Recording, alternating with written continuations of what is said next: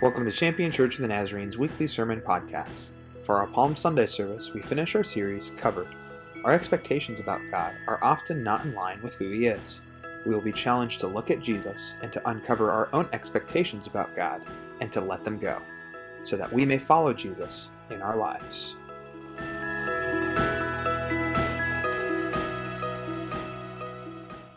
But I think we can start today with a very relatable moment in our social lives. How many of you have ever gone into a social situation with a friend or somebody that you know really well with people that you don't know well? Say, for example, uh, you're hanging out with your friend, you guys have your own rhythm, you have your own humor and stuff like that, and they invite you out to go to a Guardians game or a, a, Browns game or, or something like that. I'm thinking of guys' stuff. I'm sorry. That's just what comes to my brain immediately. You go to the, the art thing at the, at the mall, ladies, right? Guys also like the art stuff too. I, I don't know. Whatever. Any case. and you are really excited, but at the same time, you sort of hold back some of your jokes or some of your opinions or some of the pieces of your personality, right? Have we ever done this before? If you are about to get married or you are dating somebody and you meet their family for the first time, you don't share everything about your life with the family because you know what? If you just share that much, you're not sure how they're going to think about you, right? Or how many of us have the amazing wisdom of going into Thanksgiving dinner and saying all of your political opinions right at the beginning of the meal. Amen? You don't, right? You cover it up. We do. We hold it back. Because what we have recognized is that people are in different places, people have different thoughts, and people aren't always accepting of everything that they find out about a person, right? We do it too. It's not just others, we can be just as guilty of that. And so, socially, what we do is until we get to a point in our relationship that we know them, that we trust, that is when we begin to share some of these things that may not be accepted as well. It's in this reality that I want to share with you about the reality of Jesus of Nazareth and his ministry. Jesus began his ministry in his early 30s, or maybe late 20s, really depending on however you want to go about it.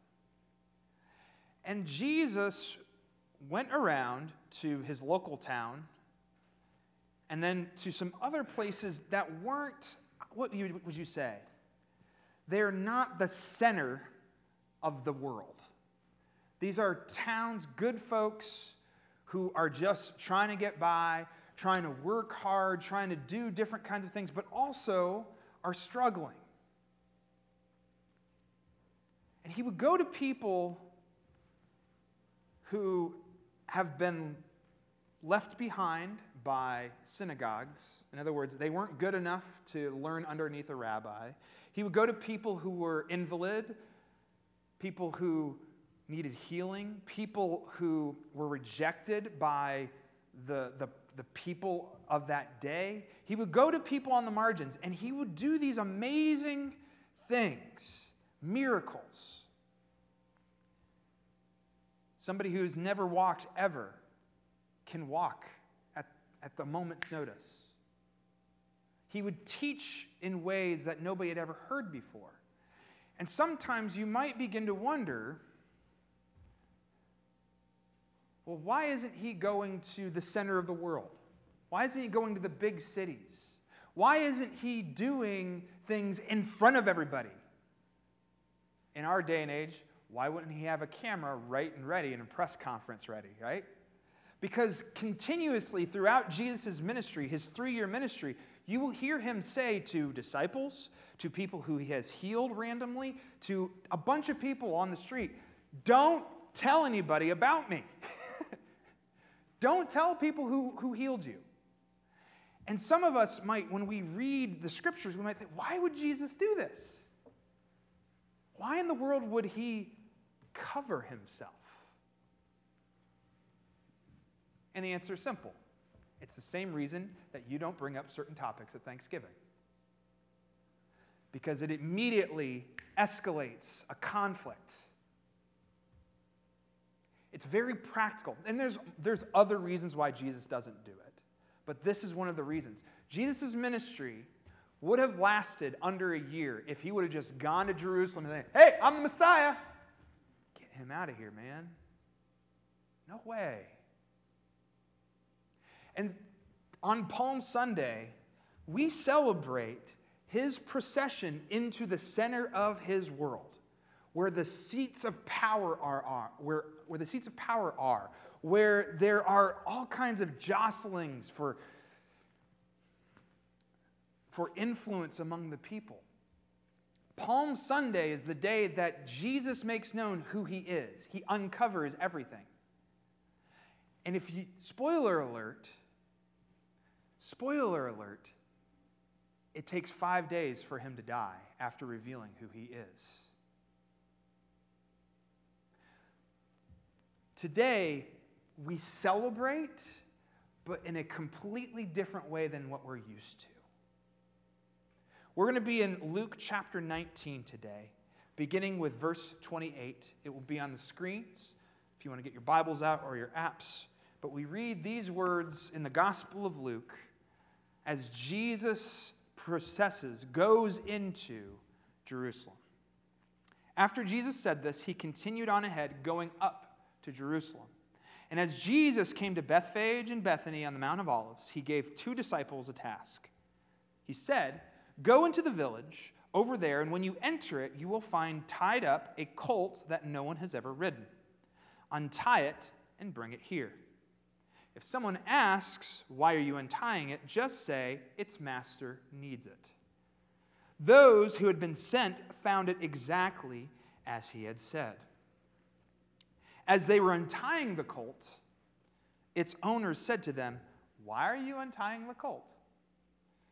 They replied, Its master needs it. They brought it to Jesus, threw their clothes on the colt, and lifted Jesus onto it. And as Jesus rode along, they spread their clothes on the road. And as Jesus approached the road leading down from the Mount of Olives, the whole throng of his disciples began rejoicing. They praised God with a loud voice because of all the mighty things they had seen. They said, Blessings on the King who comes in the name of the Lord. Peace in heaven and glory in the highest heavens. Some of the Pharisees from the crowd said to Jesus, Teacher, scold your disciples, tell them to stop. And he answered, I tell you, if they were silent, the stones would shout.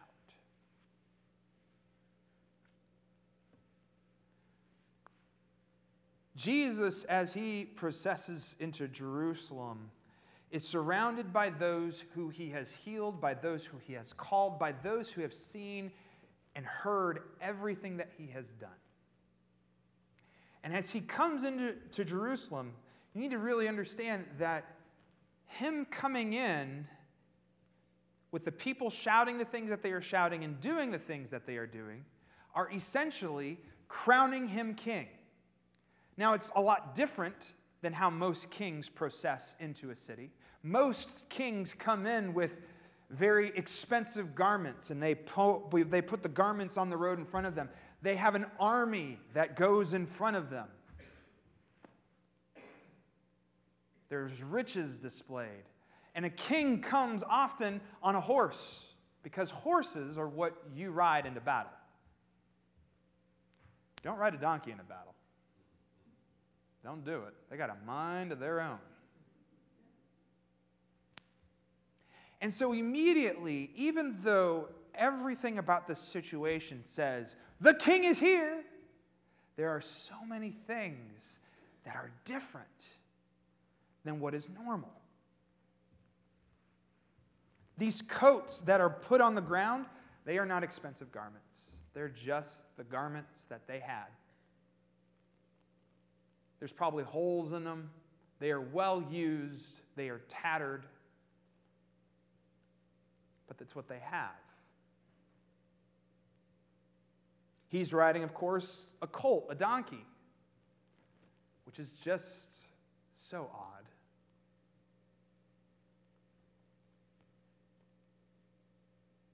Everything about Jesus' procession into Jerusalem screams he's the king, but he's a different kind of king.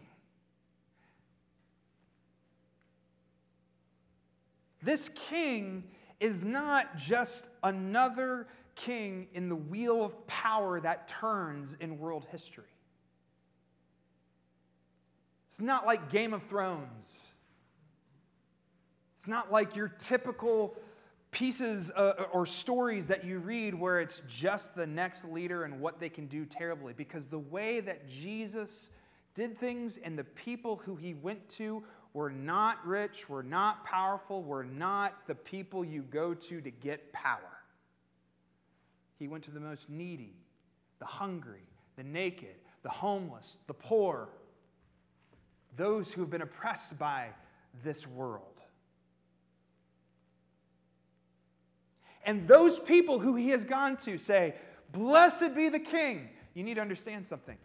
They are, when, when you were to say, Blessed are the king in the middle, the ancient Middle East, this is what you're saying. This guy is our king, not Caesar in Rome. This guy is our king, not the Jewish figurehead king that Rome has installed and does Rome's bidding. This guy is the king it is a staking a claim that, quite frankly, would be seen as blasphemy and heresy to those who are religious, and it would be a crime in the eyes of the government overseeing them. So when we hear blessed as the king, know that they are staking a claim that can get them arrested, imprisoned, or even killed.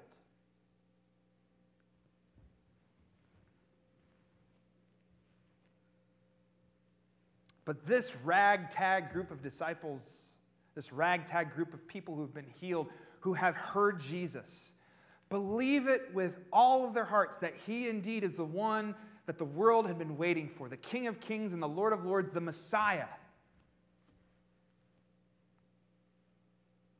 And his army isn't an army. His nation isn't, isn't just the same kind of people. His people are the people who were left behind by the rest of the world. R. Alan Culpepper says it this way Jesus was a king, but not no ordinary one. He is the king of fishermen and tax collectors, Samaritans, harlots, blind men, demoniacs, and cripples.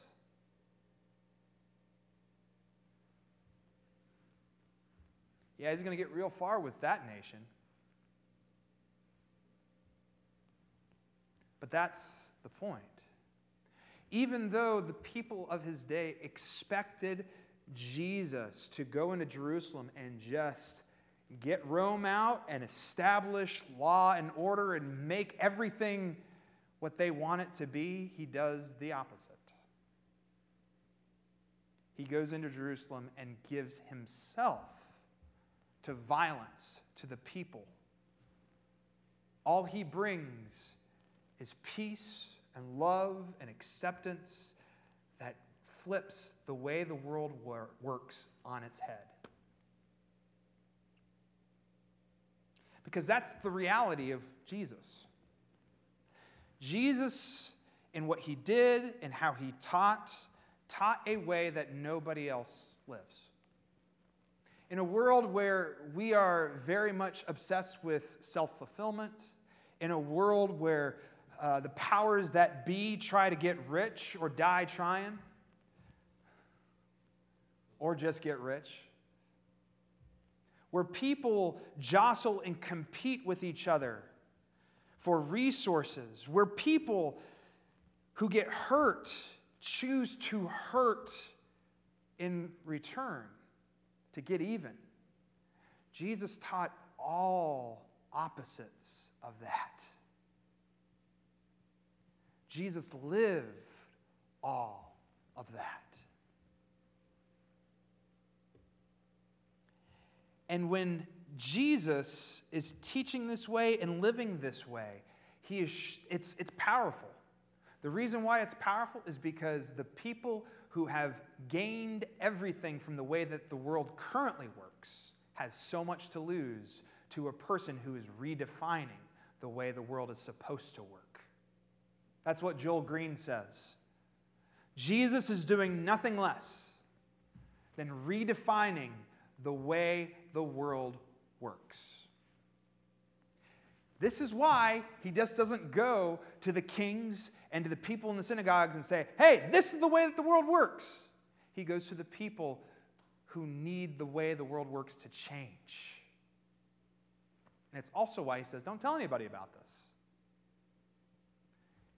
By the way, even though Jesus says this, he is ignored a lot. I want you to think about sitting on, on your bottom. I have a toddler, and I say bottom. By sitting on your bottom for 30 years, not being able to walk, being healed, and being able to walk and run and doing all kinds of things, you try keeping that in to yourself. You don't. Something new has come, and the person who has done this is obviously somebody different from all of the other leaders of this world. But those who got rich after exploiting those who have the least, those who have the most ability and charisma and talent, who find themselves in positions of power to be able to get the most out of life, they have the most to lose. So Jesus covers himself up for all those years because practically he wouldn't have been able to help those who needed the help in the three years that he had. He wouldn't be able to teach his disciples the way that he called them to live. I want you to hear this for a second, okay? This, this is another spoiler alert. One of, one of Jesus' disciples betrays him this week, okay? This disciple was with Jesus for three years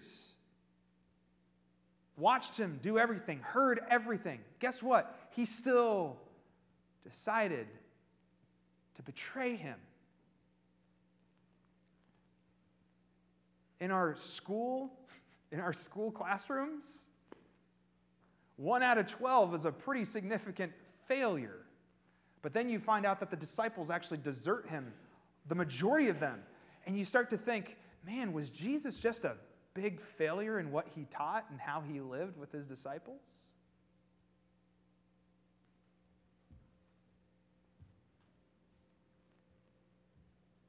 When Jesus shows himself to be the Messiah, to be the king, what did they do? They execute him. Everything about this week is drenched in our minds, in the world's standards, as failure.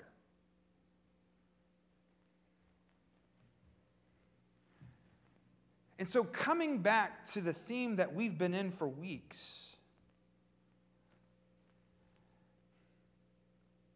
we sometimes look at God in ways and say, God, you have to be this for you to be God.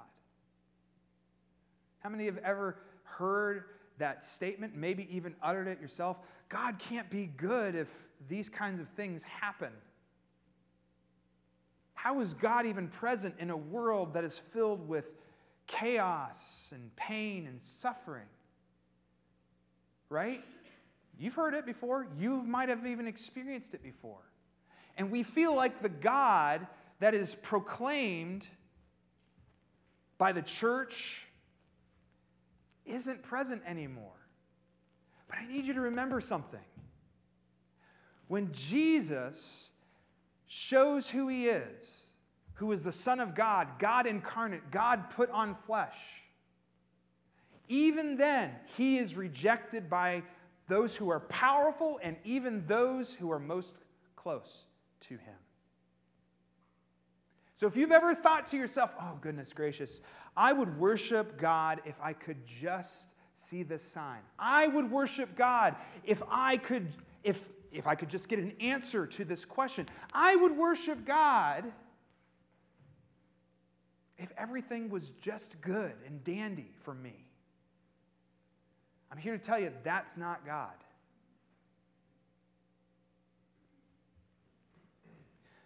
God was fully revealed in Jesus, everybody. You want to know who God is? Look at Jesus. You want to know what God wants in the world? Look at what Jesus did. You want to know what to do in your life? Look, listen and hear and be the teachings that he taught. So, in this moment, as he goes into Jerusalem and is showing who God is, when everything is there, he is still rejected. He's even rejected by the Pharisees who are there. Hey, teacher, tell them to stop. They are saying terrible things. And he answers in a way that is just, well, you might go, wow, that's arrogant. Because if I told them to stop, the stones of creation would proclaim me king.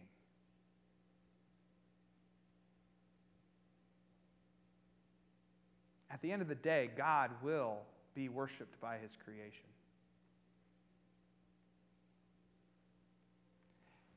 And our willingness, our willingness or unwillingness to accept God doesn't change the fact that he is God.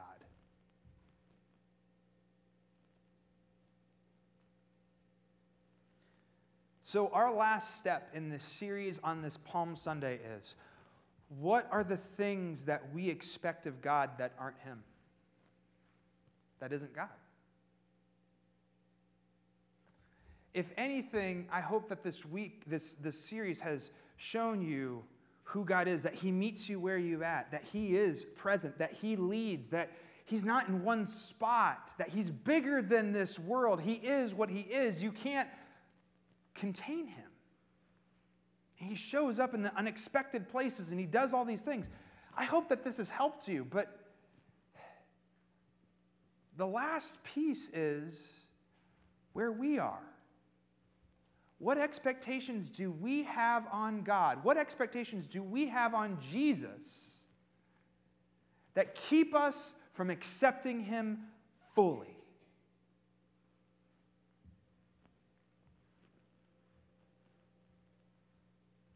God's been covered all this time. Now it's time to uncover our expectations of God and leave them behind.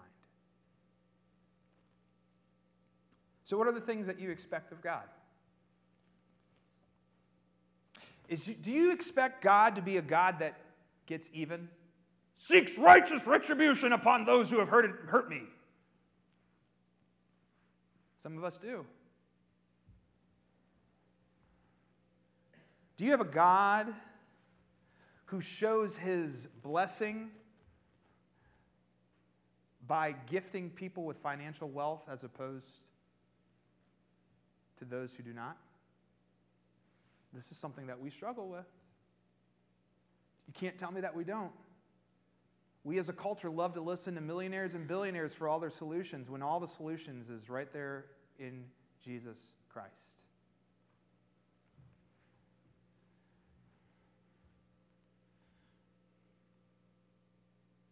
Do you have an expectation that God agrees with you in everything? You laugh, but so often we can do that. We can do that. When we hear the words that God is for me, God is for you, it's not everything that you think is true. He wants what is best for you, which might mean things that you don't like, that you don't agree with, that you are uncomfortable with.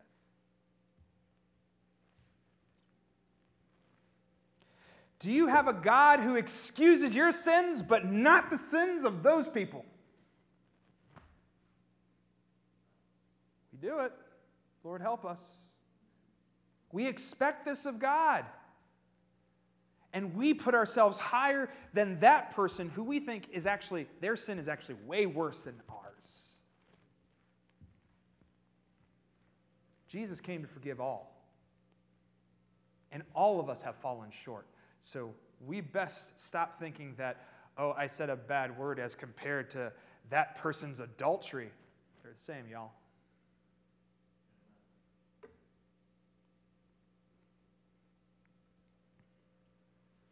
Do you have an expectation of God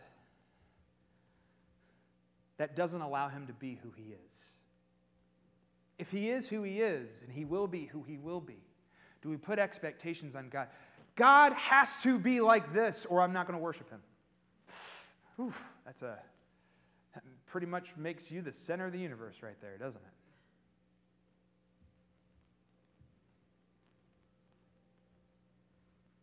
Does God look like you? Does your God act like you? Does your God join or is a part of the same affiliations that you're a part of? Does God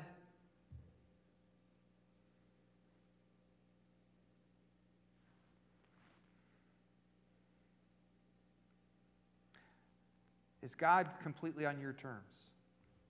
If so, I got bad news for you. He's bigger than that. He's better than that. And he shows who he is in Jesus Christ. So when you read, when you hear people who use parts of this book as justification for what they're doing, and it wouldn't be what Jesus would do, remember, Jesus is God fully revealed. It's not a book, it's a person who lived and died and resurrected in this week and changed the world. And he taught things like, Blessed are the poor in spirit, and blessed are those who are merciful. I can't be merciful. That person's going to get ahead of me in life. They're going to get the better job. They're going to do all these things. Blessed are the merciful, for they will receive mercy. Blessed are those who thirst for righteousness, but everybody else is doing wrong. Why can't I do a little bit of wrong? Blessed are those who are needy, who are hurting, who need to be comforted, because God comes to those in need.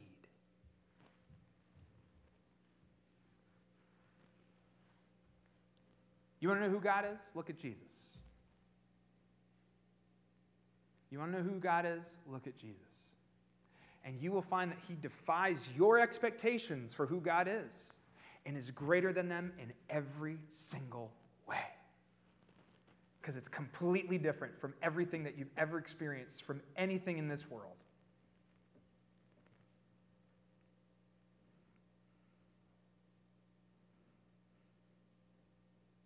The beautiful thing about it is, is and I'm going to do some I'm going to just share some instances where Jesus defies expectations so much.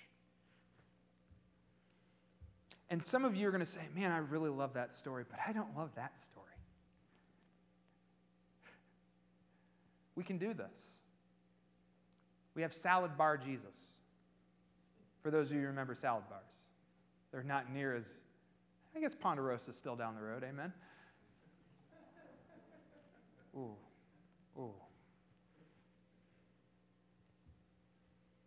We so often like to pick and choose pieces of Jesus. See, he fits within that political affiliation that I hold. See, I can judge people in this moment. Hold the phone. You have to take it all together. This Jesus, when asked, Who is my neighbor? Who are the people that I need to love? gives a parable about a Samaritan. Now, I need you to understand something. Samaritans were hated by the people he was talking to. Hated. To use a Samaritan in a story as a hero, well, that just sort of flips everything on its head, doesn't it? So you're telling me that I should be looking at the Samaritan in a good light? Yeah. Your neighbor is, your Samar- is the Samaritans who you hate. Recognize that God loves every person all of that person. we cannot separate ourselves from each other along the ways that the world wants us to separate them. This Jesus is the one who stands in front of a woman who is caught in adultery. She done wrong. The law allows death to be carried out by those who are righteous. Right now, I hope that rings some bells about how we are to be when it comes to those who have done wrong. And he says, Those who are with, without fault throw the first stone. They all leave. And he's standing there because he didn't sin, because he is God. And she's terrified. He just looks at her and goes, Is nobody here to judge and condemn you? No, no. Well, neither do I. Go and live. Go. Go. It's, it's there. Come on. Go and leave your life of sin. Jesus just doesn't judge and condemn. He doesn't do it. Like, there's grace here. This is so nice. But then he gives her truth. Don't do this anymore. You're, from, you're running from your problems in all the wrong ways. You're coping with the things that you have in your life with something that hurts you even more. Do you see that? Oh, we can't judge. Also, live your life free of sin. This is the Jesus, and this is, this is the hard one because we're in America, who tells the rich young ruler who has everything he needs to sell all of it to follow him. We hate it when Jesus talks about economics when we live in a superpower. We do. Oh, but he's talking about this person over here, is he? Remove the expectations that you have about God. What is he calling us to be?